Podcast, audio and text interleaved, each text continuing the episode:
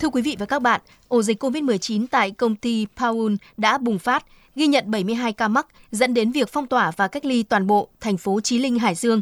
Diễn biến này gây lo ngại về công tác phòng dịch dành cho công nhân tại các khu công nghiệp.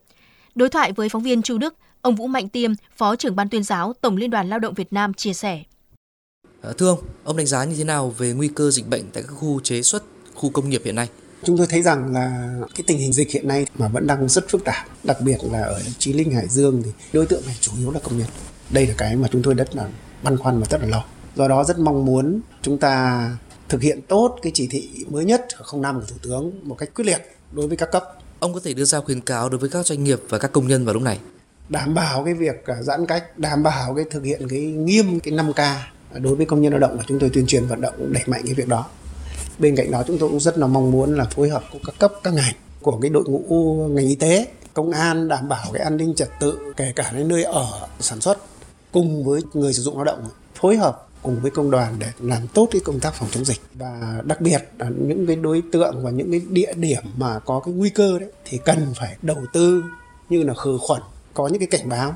Đấy, bên cạnh đó thì người sử dụng lao động cùng với công đoàn cũng tôi nghĩ là cần phải là chăm lo tốt hơn cho cái sức khỏe của công nhân để tăng cái sức đề kháng kiểm tra khám sức khỏe. Ví dụ như thực hiện tốt khẩu trang này rồi đo thân nhiệt hàng ngày rồi à, nước rửa tay rồi đảm bảo cái chỗ giãn cách trong quá trình làm việc các cái bữa ăn.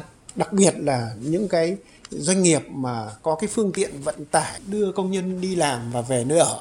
Ví dụ như Samsung hoặc rất là nhiều doanh nghiệp hiện nay là có hàng trăm ô tô để đưa công nhân đi làm việc hàng ngày. Thì phải làm tốt công tác khử khuẩn.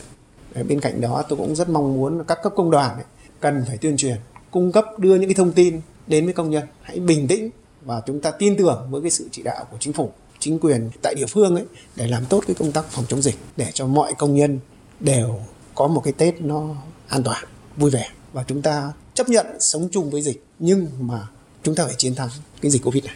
Xin cảm ơn ông.